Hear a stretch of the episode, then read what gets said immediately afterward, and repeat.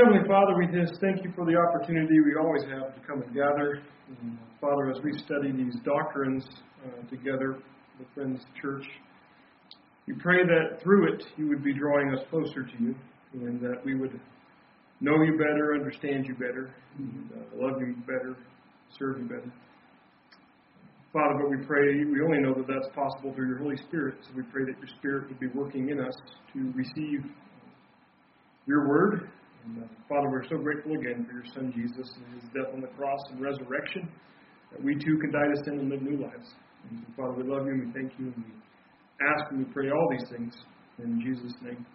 Amen. Amen. Well, I hope and I believe this is finally the last session of uh, Friendly History. And we're really looking at faith expressed as witness in our faith and practice. So, if you remember those uh, What Friends Believe booklets that I handed you last week, but don't worry, I'll list all those doctrines up here as we go through them again. But um, what we mean by faith expressed as witness of the Christian is we just don't need to have our doctrines figured out but we're required by God and His Word, and furthermore empowered by Christ and His Spirit to be Christians. So we're going to be looking at how to actively live our faith, not just what we know about our faith. And so Christianity, again, is just not what we know and believe, but it's who we are and what we do. and so in, in George Fox's time, again, the, the biggest problem that set him into his disillusionment, if you will, uh, um, with Christianity of his day was just the utter hypocrisy of folks who claimed to be Christians and perhaps even taught Christianity, but then they went about their life showing more semblance to worldly people than to Christ. And this should not be. And so Fox talks in his journal, he's visiting a meeting once. And there was this was a mixed meeting. It wasn't just friends, but there were other uh, state churches there. And there was discussion of the blood of Christ and how the blood covers us from sin and it saves us for heaven. We read George Fox said that he cried out among them in his journal and he says, Do ye not see the blood of Christ? See it in your hearts, to sprinkle your hearts and consciences from dead works, to serve the living God? And as you can see, that's pretty much verbatim of Hebrews 9:14 that we're we're set free from dead works, not just oh, we get to go to heaven, but we're set free from dead works and we get to serve the living God. So we're going to pick up faith and practice where we left off. Last week we looked at 10 doctrines. We're going to look at 10 more items and faith expressed as witness. And as, as we did last week, we'll probably pause and spend a little time on things that sound more distinctly Quaker. so, uh, first, though, is Christian witness through ministry. It's kind of banking on what Paul says in 1 Corinthians 12 that we are one body, but many parts. And uh, we all have gifts to give to the ministry. I, I, I boldened a line here in the faith and practice.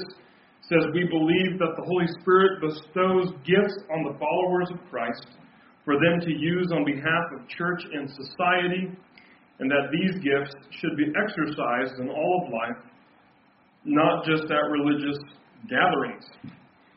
And that's something I see that you that something that I believe you'll see that Friends is heavy on, kind of starting with Fox's reaction. And it's a message valuable for us in 21st century, individualized, often compartmentalized America, that the kingdom of God is a city on a hill, a city within a city, a people within a broader people, and we aren't called to just be Christians in the church and then worldly people in the world. There should be no difference in countenance or acting, but rather we need to take the church and the inner witness of Christ everywhere. Second, where we'll set up kind of our first camp tonight is Christian witness to peace. So let us read it in its entirely entirety and see if we can then unpack it without trying to take up the remainder of the night. but it reads, We believe the precepts of Christ our Lord and the whole spirit of his gospel call us to live at peace with all people. Therefore, we consider war and violence incompatible with the holiness we profess. We ask our leaders to choose nonviolent alternatives for sustaining economic and civil order. We respect government as an instrument of God to restrain evil and promote justice. and we submit to it in matters that do not interfere with obedience to Christ our Lord. When conflicts arise among persons, we will resolve them in a spirit of humility, with love for those who oppose us, and in accordance with biblical methods of peacemaking. First thing I would take note of this is we're talking about peace both in the general and public sense, as well as the personal and community sense. So I also want to just share personally that I grew up in a church that did not talk about things like peace emphatically um, too, often. And I say emphatically because I don't think there's any church out there that would outwardly promote chaos, disorder, or some form of non peace, maybe except Westboro Baptist Church. but, anyways, I grew up in a church where peace was not a core or central tenet that seemed to be verbally expressed to me. That I really hadn't had thoughts one way or another about it because I really just never thought about it. and I was first introduced to the idea, obviously, when I came to this church. But then there has been another group that I've been reading up on in recent years that have given me an appreciation and an understanding of peace, and that is the Amish. I've been reading a few books on the Amish so I want to put a plug in here for another good book, and actually a few of you I think already read it, Amish Peace. I think you read it, and it's a really, really good book, and um, it's about the Nickel Mines shooting, and it's a, a really great read, and it really gives a great understanding of their peace stance and just the really the audacity it took for them to go and ask for or go and forgive the family of the shooter of Nickel Mines, and so just this great understanding of peace. Let me give some scripture to what we're talking about. First, let's look at the Sermon on the Mount. And um, whenever I do perhaps another Quaker sermon series next, I hope to go through the Sermon on the Mount because that is actually where where Quakers find their distinctions, as it were, is really in Matthew 5, 6, and 7. And it's because of a really firm and literal and unapologetic understanding of it, uh, of the Sermon on the Mount. So look at, let's look at some verses related to the to peace in the Sermon on the Mount. First, let's take a look at some of the Beatitudes. Um, Matthew 5, verse 5. The gentle, some translations say the meek, are blessed, for they will inherit the earth. God looks for a gentle people. The word actually defined, I think, and, and gives us a great picture of what we never thought of is uh, one word study said biblical meekness is not weakness, but rather refers to exercising God's strength under His control, demonstrating power without undue harshness.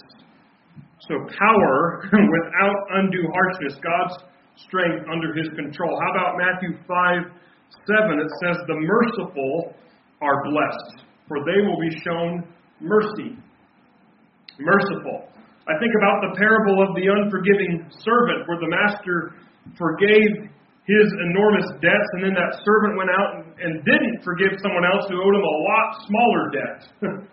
and so the master hears of that, and he revokes his granting of forgiveness that he handed over to his servant, and he then hands him over to be tortured. and then Jesus actually says, So the heavenly Father will do to you, he says. That's in Matthew 18, 21 through 35. I encourage you to read that later. You have homework. the merciful are blessed, for they will be shown mercy. Matthew 5, 9. The peacemakers are blessed, for they will be called the sons of God. And that word, I don't know if it strikes us. Peacemakers. we are not only called to be a peaceful people, but to make peace. And this is why we think about Quakers in the colonial area, William Penn was a very busy man, thinking of uh, trying to go to make a peaceful state in Pennsylvania to work fair and good deals with the Native Americans. Or we think about the Civil War, a lot of Quakers working in the Underground Railroad, working for abolition. They were busy and active about the process of making peace. How about the next three verses in Matthew 5 and and I really think a good preface for as we look at these verses is I remember some prayer requests I heard at church on Sunday, and we talked about how the media was bad mouthing Christians and things like that. And it's not that I don't find that saddening, but I personally don't try to pay a lot of attention to it, nor do I think I should, nor do I think I should be surprised to hear it, Nor really should I be saddened to hear it because joy, peace, and rest aren't on what the world thinks of me or of Christians. My joy, peace, and rest comes from my relationship with God. And we listen to these words, Matthew 5, verses 10 through 12. Those who are persecuted for righteousness are blessed, for the kingdom of heaven is theirs. You are blessed when they insult and persecute you and falsely say every kind of evil against you because of me. Be glad and rejoice because your reward is great in heaven, for that is how they persecuted the prophets who were before you. So we see here again what appears to be a non violent, simple acceptance of persecution that is supposed to roll off our back. We're not doormats. When I think of doormats, I think of people who let injustice be done to them and respond by cowering and then laying down and taking it. The difference is this sort of acceptance of persecution is accepting it and doing what God wants with it. And that is not taking it in despair and self pity or weakness, but also not responding violently, but just taking it and spitting it out. There's a difference there than saying, oh, woe is me, you're right, or my my value comes from God, not from you. Sorry, you know that sort of thing. How about Matthew five thirty-eight through forty? You have heard it that it was said, an eye for an eye and a tooth for a tooth. But I tell you, don't resist an evildoer. On the contrary, if anyone slaps you on your right cheek, turn the other to him also. As for the one who wants to sue you and take away your shirt, let him have your coat as well. Now, as I read in Faith and Practice, nowhere do I find any subscription to the belief of non resistance.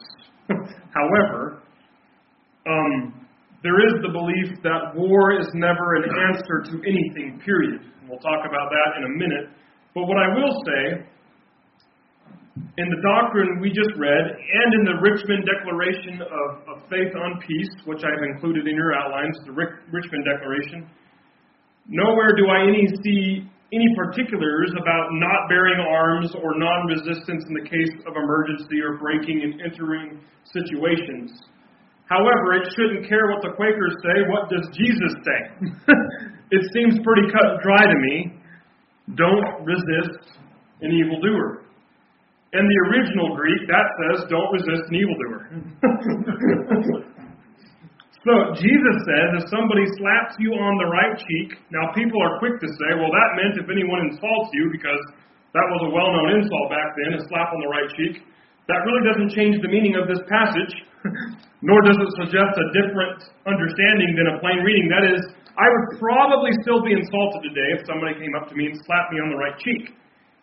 And it seems that Jesus would say to me about that, present the other cheek also. Now let's differentiate between, again, doormats and gentleness. Let's not read into this passage a set of rules. Okay, I'm slapped in the face. All I can do is present my other cheek.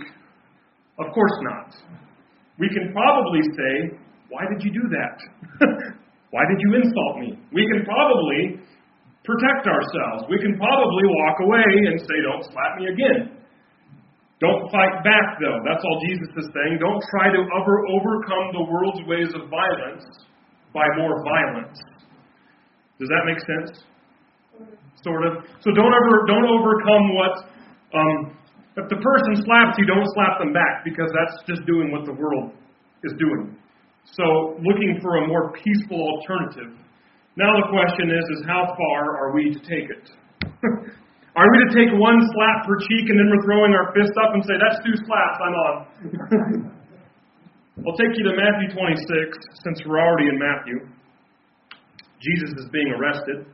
They came up and took hold of Jesus and arrested him, and at that moment, one of those with Jesus reached out his hand and drew his sword. He struck the high priest's uh, slave and cut off his ear.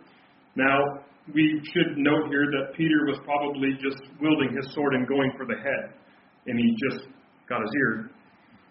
Then Jesus told him, Put your sword back in its place, because all who take up a sword will perish by a sword. Or do you think that I cannot call on my Father, and he will provide me at once with more than twelve legions of angels?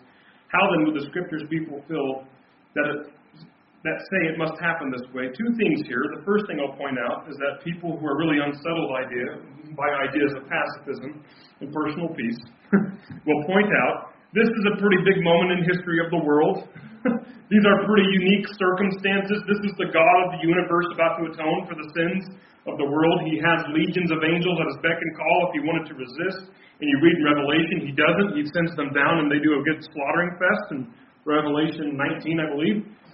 So, but he doesn't. So he can accomplish dying for the sins of the world. Of course, he doesn't want to resist here because Scripture needs to be fulfilled. However, let us not overlook Jesus' proverb to Peter here. John tells us that this was Peter who drew his sword in his account, and Jesus says, Put your sword back in its place because all who take up a sword will perish by a sword. And that sounds like Jesus is giving a general principle to live by not just something to live by in this moment. He doesn't say, put your sword back in this moment because if you were to use the sword now, you'd perish by the sword later this night. he says, all who take up a sword will perish by the sword. And it goes back to witness. And this is why I want you to see the, the, the um, I think the principal point in the peace stance. Are Christians ever to be a people of violence? even to overcome violence? Or are we to be people who are countercultural even ever under stress and persecution? Back in Matthew 5, we also read, But I tell you, love your enemies and pray for those who persecute you, so that you may be sons of your Father in heaven, for he causes his sun to rise on the evil and the good, and sends rain on the righteous and the unrighteous. Jesus says it is a direct reflection of God to love our enemies. We realize that we are made in the image of God. Jesus dies to restore us to that image. And Matthew 5 ends with a very high call. Matthew 5:48, "Be perfect as your heavenly Father is perfect." And that's what Jesus died for. God says, I love my enemies. God says, I loved you before you became my own. God says, I love the murderer. I love the rapist. I love the alcoholic, and I love them into the kingdom. I'm your father. You're my sons. Love like I love. That's what Jesus is saying. If your son or daughter ever hit you in the face, would you hit them back? Or would there be a lot to overcome in your own self to respond violently because your default affection towards your son or daughter is love. In other words, we, you should probably seek peaceable means. That's probably what you would do, is seek peaceable means to restrain that situation if your son or daughter ever attacked you. And I think that's what God's getting at, and that's what we're getting at here. Anyways, big subject, and like I said before, I might teach an entire sermon series or a lesson series like this later on in the future about the peace stance, but uh, we haven't talked about everything yet. So, but we should move on if we want to finish tonight. Now, most people who take offense to peace, which sounds like an oxymoron, I'm offended by your touting peace in such extreme ways. Quakers nor the Bible teaches injustice is okay. The Bible never teaches that injustice is okay. Because this is what most people find offensive about peace. They believe that justice in some situations and occasions can only be accomplished through violent means. Not so. If there's anything that the kingdom of God that is already living and active teaches us, is that Jesus has ushered in the most justice producing kingdom without any violence whatsoever. I should say, on the part of Jesus and his people. There was a lot of violence done to them on 13, on the 13th doctrine, uh, we find that Christian witness to justice. It reads, We witness to the dignity and worth of all persons before God. We repudiate and seek to remove discrimination based on gender, race, nationality, or class. We deplore the use of selfish ends to gain unfair advantage, and we urge political, economic, and social justice for all peoples. We consider civil order most just when conscience is free and religious faith is uncoerced. So this kind of goes against the grain, I think, in some thinking of America, especially this last line. But we consider civil order is most just when conscience is free and religious faith is uncoerced. And I think because people believe, and I believe, that America was founded as a Christian nation, it has crept, I believe, in the American Christian psyche, I think, to fall back on this fact as a means to almost coerce people to religious faith. And that's not what Jesus did. Now, Jesus gave lots of passionate pleas for people to accept him, but he never condemned them when they didn't. In fact, he told his disciples that when they were not received, told them, well, let them know that they're being judged and walk off. they can't do anything about that. Furthermore, we see and hear the idea of equality. There should be no discrimination based on gender, male or female, or on race.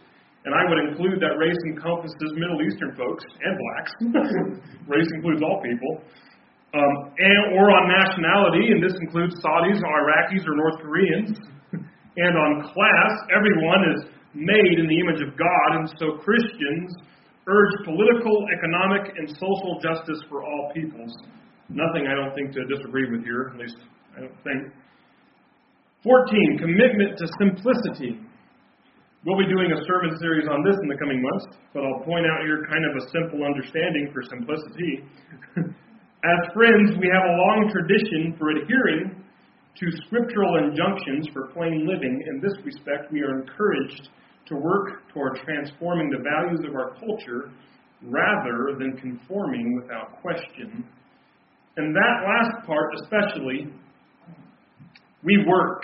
so simplicity is not nothingness or rest, but we work to transform the values of our culture rather than conforming without question.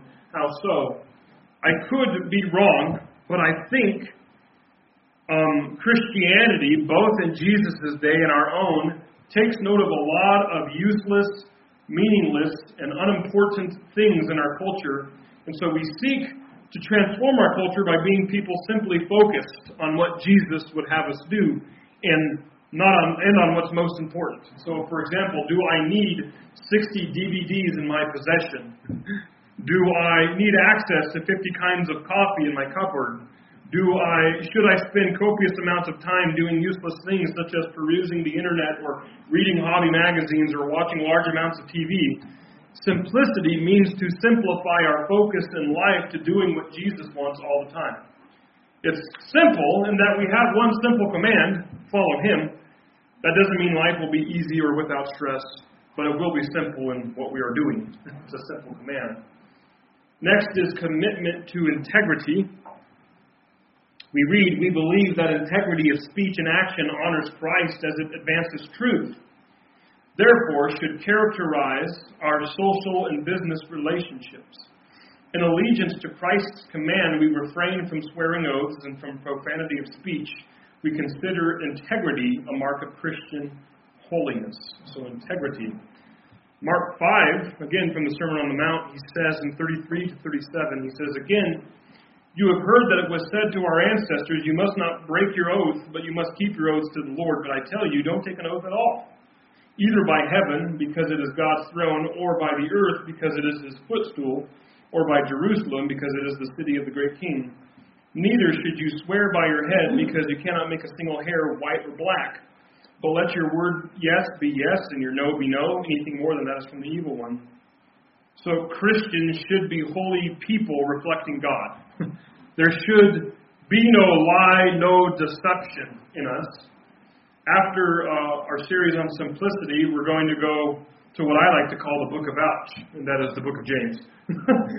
because it's very straightforward, and, and James doesn't really have anything good to say about our tongue. Uh, James says this in James 3. He says, We praise our Lord and Father with it, and we curse men who are made in God's likeness with it. Praising and cursing come out of the same mouth. My brothers, these things should not be this way. Does a spring pour out, out sweet and bitter water from the same opening? Can a fig tree produce olives, my brothers, or a grapevine produce figs? Neither can a salt water spring yield fresh water. So be simple, humble, and by God's grace, be people of integrity in speech. uh, people should know we are Christians by our words and actions. We move on. Respect for human life. another kind of controversial one. We reject the unchristian preempting of God's authority over human life because we trust God as the righteous and final judge before whom we spend our lives in probation. We oppose capital punishment because we believe in the sacredness of human life. We oppose abortion for personal convenience. So we are made in the image of God. The idea is He decides when we live, and He we believe that He decides when we are to go. Over in John 8, 3 through 11, some of you might not have thought of this. First of all, I didn't, but you'll find out why here in a minute. Then the scribes and the Pharisees brought a woman caught in adultery, making her stand in the center. Teacher, they said to him, this woman was caught in the act of committing adultery. In the law, Moses commanded us to stone such women. So, what do you say? They asked us to trap him in order that they might have evidence to accuse him. Jesus stooped down and started writing on the ground with his finger. When they persisted in questioning him, he stood up and said to them, The one without sinning among you should be the first to throw a stone at her. Then he stooped down again and continued writing on the ground. When they heard this, they left one by one, starting with the older men. Only he was left, with the women in the center. When Jesus stood up, he said to her, Woman, where are they? Has no one condemned you? No one, Lord, she answered. Neither do I condemn you, said Jesus. Go, and from now on do not sin anymore. I bring this up because the law of Moses in your Bibles that Jesus knew stated that adulterers are to die by stoning. Regardless of the evil motives who brought of the men who brought this woman to Jesus, they were right. we should stone her. Regardless, um, Paul says in Philippians, if the gospel is still preached by people with wrong motives, glory be to God. And so I think the idea of the law of Moses was still being called into usage, but again with the wrong motives. What's amazing, though, is that Jesus, the very God who wrote this law, circumvents it and he doesn't put it into practice. Now, we can ask why, and we can dissect this passage, and I can have another sermon right now, but the point being is that Jesus chose life over death. He chose giving this woman another day to repent, then put into practice, and did not put into practice the very law that he created. That's one occasion, a unique occasion, I know. However, we also note what Paul says in Romans 12. If possible, on your part, live at peace with everyone. Friends, you must be talking to Quakers. Do not avenge yourselves. Instead, leave room for his wrath. For it is written, Vengeance belongs to me. I will repay, says the Lord. But if your enemy is hungry, feed him. If he is thirsty, give him something to drink. For in so doing, you will be heaping fiery coals on his head. Do not be conquered by evil, but conquer evil with good. Conquer evil with good is to conquer evil people by taking their lives, doing good to them. God says in Ezekiel 33:11, "I have no pleasure in the death of the wicked." Would it make sense then to leave up to God vengeance and justice, the one who made us and takes no pleasure in the death of the wicked, when to avenge and when to enact justice? As for us, we're told if our enemy is hungry, feed him. If he is thirsty, give him something to drink. If he is evil, kill him. Oh, it doesn't say that. So, we move on. Respect for the body. We affirm the sacredness of the body, mind, and spirit, and the necessity for Christians to conduct themselves in ways that honor God. Out of respect for ourselves and consideration for those we influence, we refuse to be defiled by salacious literature and amusements, and we reject involvement that could lead to drug or alcohol abuse or to occult religious practices. We consider the body a temple of God to be cared for with respect, the mind a gift from God to be developed for personal and social enrichment, and the spirit an inner place for God to dwell pretty self explanatory, but I think very important, especially about salacious literature and amusements. It's very easy to be susceptible to those things in our day and age because they're constantly being screamed at us. John says in 1 John 2, um, 15 through 17, Do not love the world or the things that belong to the world. If anyone loves the world, Love for the Father is not in him. For everything that belongs to the world, the lust of the flesh, the lust of the eyes, and the pride in one's lifestyle, is not from the Father, but is from the world. And the world with its lust is passing away, but the one who does God's will remains forever. Mm-hmm. Number 18, a Christian witness to human sexuality. We hold that only marriage is conducive to godly fulfillment in sexual relationships for the purposes of reproduction and enrichment of life. We consider sexual intimacy outside marriage as sinful because it distorts God's purposes for human sexuality. We denounce as contrary to the moral laws of God acts of homosexuality, sexual abuse, and any other form of sexual perversion. The church, however, as a community of forgiven persons, remains loving and sensitive to those we consider in error. Because God's grace can deliver from sins of any kind, we are called to forgive those who have repented and to free them for participation in the church. So, this is the doctrine that's been on the floor for debate in recent years, and much led to the split in our yearly meeting. And uh, the Northwest Yearly Meeting, the one that Woodland Friends is staying with, still upholds and affirms this doctrine and is currently re- remaining in this language. And I would note that the other yearly meeting, when they first formed, before they did anything else, they made an inclusion minute. So they didn't even have a faith or practice or anything set up. They just wanted to say right away, well, we not only approve, affirm, we don't even see it as sin, any persons of the LGBTQ population. And so that's kind of the reason they were formed. Number 19, Christian witness to the home. We believe the church sustains the home, whether the home consists of immediate family members, persons together because of need, or one person alone. We value the single person and respect singleness, whether by choice or circumstance. Gospel order affords equality to single and married persons. We believe that marriage is ordained of God to order the human uh, family in love and that it is a lifetime commitment not to be broken except on scriptural grounds. But we also recognize the church as a place for the healing of hurts, including those of broken marriages. We hold the godly home accountable for the nurture and care of those within its circle, particularly the children and the aged.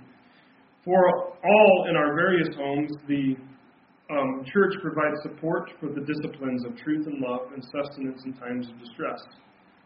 And I would just say that I really, I didn't see this earlier, but I really like its line in there. We hold the godly home accountable for the nurture and care of those within its circle, particularly the children and the aged. And uh, I just think that because there is this norm, feels like that, well, the church takes care of discipling my children. And that's not how it should be.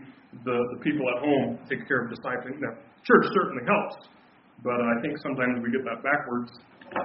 Number 20, commitment to Christian faith and witness, kind of expressing the fact that all these items of faith expressed as witness isn't here for to look at and agree with, but also to practice. and so it states we believe the Christian life is characterized by discipline, devotion, and commitment, by a hunger for God and a thirst for righteousness.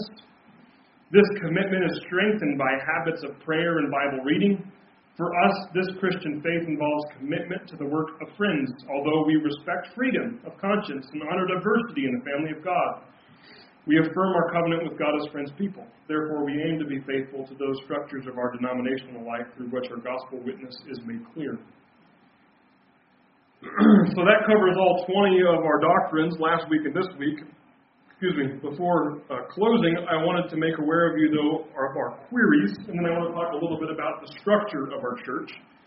First, queries, if you have your What We Believe booklets, but also if you have your hymnals in front of you. If you open your hymnal, I think right on the inside cover are the queries that are in faith and practice. Those what those are what make friends queer? Or? No, no. Good question, though. Good query. So a query is just a question. Yes, and I was actually, their faith and practice reads, I'm about to tell you what queries are. Oh, sorry. That's all right. the queries are thoughtful discussions that remind people of the spiritual and moral values friends seek to uphold. They help individuals in the church to consider the true source of spiritual strength, to nurture loving relationships, and to maintain a strong Christian witness to society. The queries should be read frequently as a whole or in part in meetings for worship and business and other gatherings of friends and in private devotions. Always there should be time for reflection. Reading the queries is a tradition of friends. I'm not too good at this, but I, I do sometimes, and I should say far and few between, we'll put a query in the bulletin. especially if it might be relevant or question relevant to my sermon, or sometimes if it's open worship, I will put some queries in there for people to think on during open worship. But they also are good for personal devotion. Dean Kalmukas tells me that he reads them frequently, and so I certainly would encourage you to maybe incorporate it in your personal time. And let me just give you query two for consideration. Um, oh, query two says, Do you cultivate your spiritual growth through prayer and Bible reading and through attendance at meetings for worship and study? Are you finding joy in the Lord? And actually, the second part of the query has been on my heart lately. There have just been those Christian folks I know, and it's really worth asking about since it is a fruit of the Spirit. Are you finding joy in the Lord? there seems to be a lot of Christians who look at our world and allow the world to decide our happiness for us and to decide our contentment where we see repeatedly in the New Testament in times of trial and persecution and mass hatred of Christians, we never see Jesus, Peter, or Paul saying, Embrace your persecutions and let them decide your day in, day out emotions. Rather, Paul commands in Philippians 4, he says, Rejoice in the Lord always. I will say it again, rejoice. Let your graciousness be known to everyone. The Lord is near. Don't worry about anything. I'll be working on that for the rest of my life. but in everything, through the peace of God, um, through prayer and petition, I skipped the line, with thanksgiving, let your request be made known to God, and the peace of God, which surpasses every thought, will guard your hearts and minds in Christ Jesus. Finally, brothers, whatever is true, whatever is honorable, whatever is just, whatever is pure, whatever is lovely, whatever is commendable, if there is any moral excellence and if there is any praise, dwell on these things. Do what you have learned and received and heard and seen in me, and the God of peace will be with you. Are you finding joy in the Lord? it's a fruit of the Spirit. It's worth asking.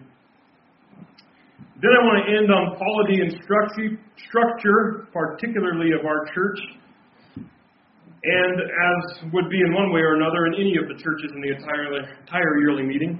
I've included some charts in your package, and I hope that they're discernible.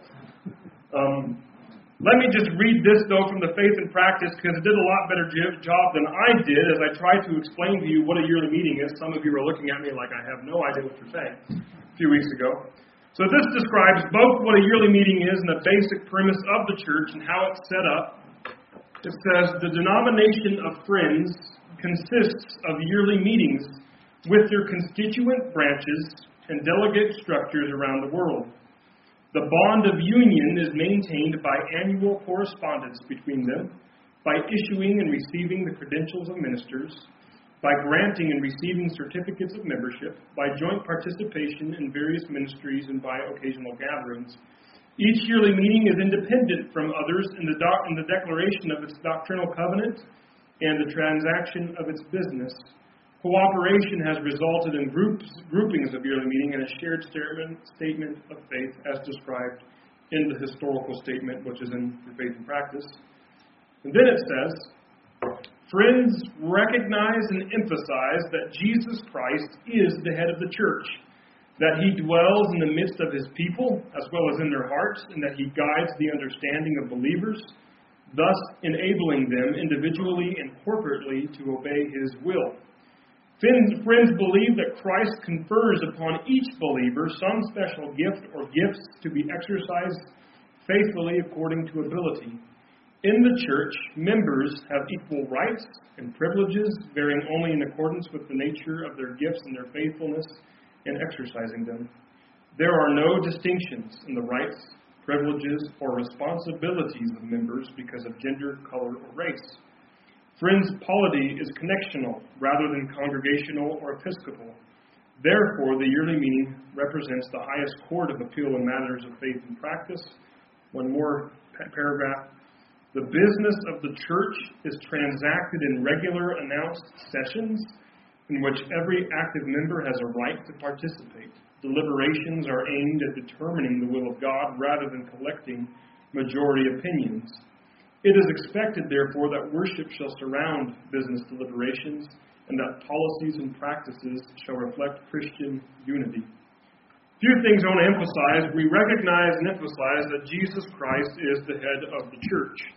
I've said it to a few of you at, at times, but I really feel like I'm the congregate at the church here that just happens to be the pastor. and that's, I think, how it should be. Now, I know because of cultural conceptions and worldly misconceptions of the church, people might come in here, and if the preaching is bad, or if I rub them the wrong way, or if I'm not living up to their expectations, they might make a quick judgment and leave. I think that's sad. and I have come to believe myself, personally, not that my opinion matters, that this church is led by Christ, and every congregate, whether they admit it or not, if they're trusting in Jesus as Savior and are true Christians, ultimately the organization is led by Christ and not the pastor. It's best when the congregation truly recognizes that and let Christ lead. Now, don't hear me wrong. My second emphasis is that Christ gifts people into church for the church. That's what was stated in this, basically. This means that the pastor might be gifted in preaching and teaching. I've personally met other pastors outside and inside of Friends of the Denomination that I find to be really gifted in administration and in organizing events and face to face relatability, and I envy them in a humble Christian sort of way. But uh, because I'm not the best, I'm pretty much an introvert, and I'm not the best administrator. But we trust providentially to put the right pastor in at the right time, and furthermore, the church is a place where everyone is equally important. And so, simply because I preach and teach does not mean that I'm more important, or that if I were not to preach and teach for whatever reason, that this church would somehow lose its voice. And while I may not be a good administrator or an introvert, I know lots of good administrators and good counselors in this church right now that should be used by God, and their gifts should be used. And not to say that I shouldn't work on my own in those areas, but God has given the church all these people with these gifts. And to this day, I don't know about you, but I still think about, first of all, I'll think about the Life Center, and then Kelly Lineberry or R.B. Shalom. Those are the pastors there. Or I'll think about the Clearwater Valley Assembly of God and then think about Joel Bremer. He's the pastor there. Or I'll think about Valley View Church of the Nazarene and then I'll think about Pastor Mike Ross who's down there. And I don't think that's how we're supposed to do it. I don't think we should think Woodland Friends Church, Pastor Kevin. We should be thinking Life Center, Valley View Nazarene, Assembly of God, Woodland Friends, and then we should think Jesus Christ and His church. And each person at each of those places, whether we know faces or not, are on equal importance of their pastors because everyone is needed for the church. exactly. What this means business wise is that I don't run the church, but Christ runs the church through his body, and Paul tells us who his body is, all of us. And when this church meets together for business, if you haven't been to a business meeting yet, friends are very visible in showing that it's not the pastor's show. And personally, that's a burden off my shoulders. I remember whenever I was talking to people about being the pastor here, they said, Well, you come out of a Nazarene denomination, you might not be very familiar with the way we have pastoral ministry in the Quaker Church. And I said, I've never been a pastor, so it'll all be new to me. I won't really care. so at um, quarterly business meetings, we just had one at the end of January, we'll have one in April. We hear reports from the treasurer, we'll hear the reports from the stewards. I give them a report every quarter, as well as we talk about business that the body needs to discuss. And then these meetings are chaired by what is called our clerk. And let me read for you in faith and practice what a clerk is. A member of the church is appointed annually to preside over all business sessions. The presiding clerk, acting on behalf of the church, signs all of its official documents except those designated to the trustees. The clerk gives guidance to the committees and is an ex officio officer of them. Qualities desired in a clerk are sound judgment, spiritual discernment, and ability to determine the will of the body in business deliberations. The church also appoints annually a recording clerk to keep faithful records of all business proceedings and provide them copies to those authorized to request them. An assistant clerk and or recording clerk or reading clerk also may be appointed, and those are probably for bigger congregations. But Steve Tuning is our clerk, and so that means he's at all committee meetings, and committees such as the stewards who oversee physical aspects and building and, and church facility management and whatnot, and then there's elders who oversee the spiritual health of our church. Then we have a nominating committee who puts forth names um, to serve in various parts of the church, whether it be serving as elder or, or steward, and they bring those up to the um, business meeting, and the business meeting will decide as a body, we accept your recommendation, we want that person there. And um, we have an education committee that's kind of in charge of our Sunday schools, not kind of, is in charge of our Sunday schools and VBS and things like that. And then in faith and practice, I had to go all the way to page 64 to learn what the pastor does. it, it, it's not even under uh, Friends Practice form of government because they don't see the pastor as a governor of the church. And not all Friends churches might not even have pastoral ministries by design. They, they don't, they're not looking for one, they just don't have one. And so many times the elders are given shared responsibilities to preach, or open worship is just practiced every Sunday. But what all this is pointing to is again that the church is ran by Christ and Christ's body. And this means all decisions in this church are, of course, given discretion to folks in committees. So, in other words, there have been times where maybe I've asked the elders what they might think about a certain sermon series. And, you know, back whenever I first came here, I want to do a sermon series on this. What do you think? And they'll, why are you asking us? Sounds good. and then. Um, but it is easier to fluff some of those responsibilities Yes. onto the pastor and make him do all the work. Yes. Yeah. And then, um, and actually, I asked the elders about what I'm doing right now about a year ago, and they thought it was a good idea, and it only took me a year to get it going. But for the most part, there is discretion given to committees, and then recommendations are then given to the body at the business meeting with the premise and the belief that the body is waiting on Christ and His Holy Spirit to lead His church in Woodland. So we believe if you're in Christ, you're part of His body, you're part of a priesthood of believers equal and on par with all believers, including pastors, and there are no classes in Christ's kingdom. So, with that being said, I believe that concludes our friends' friendly history. But I just wanted to make sure I, I covered and emphasized everything I wanted to hear in the in here. You see the friends structure and polity uh, page, and just I, I I gave a few key terms there at the very top left. I think the C's cut off, but consensus. I wanted to point out that this is not always a majority opinion. That's not what consensus is. It is rather seeking the will of God. That's what consensus, at least in our business meetings, are. And then you'll see a line that goes out, and those are a few Quakerese phrases or terms.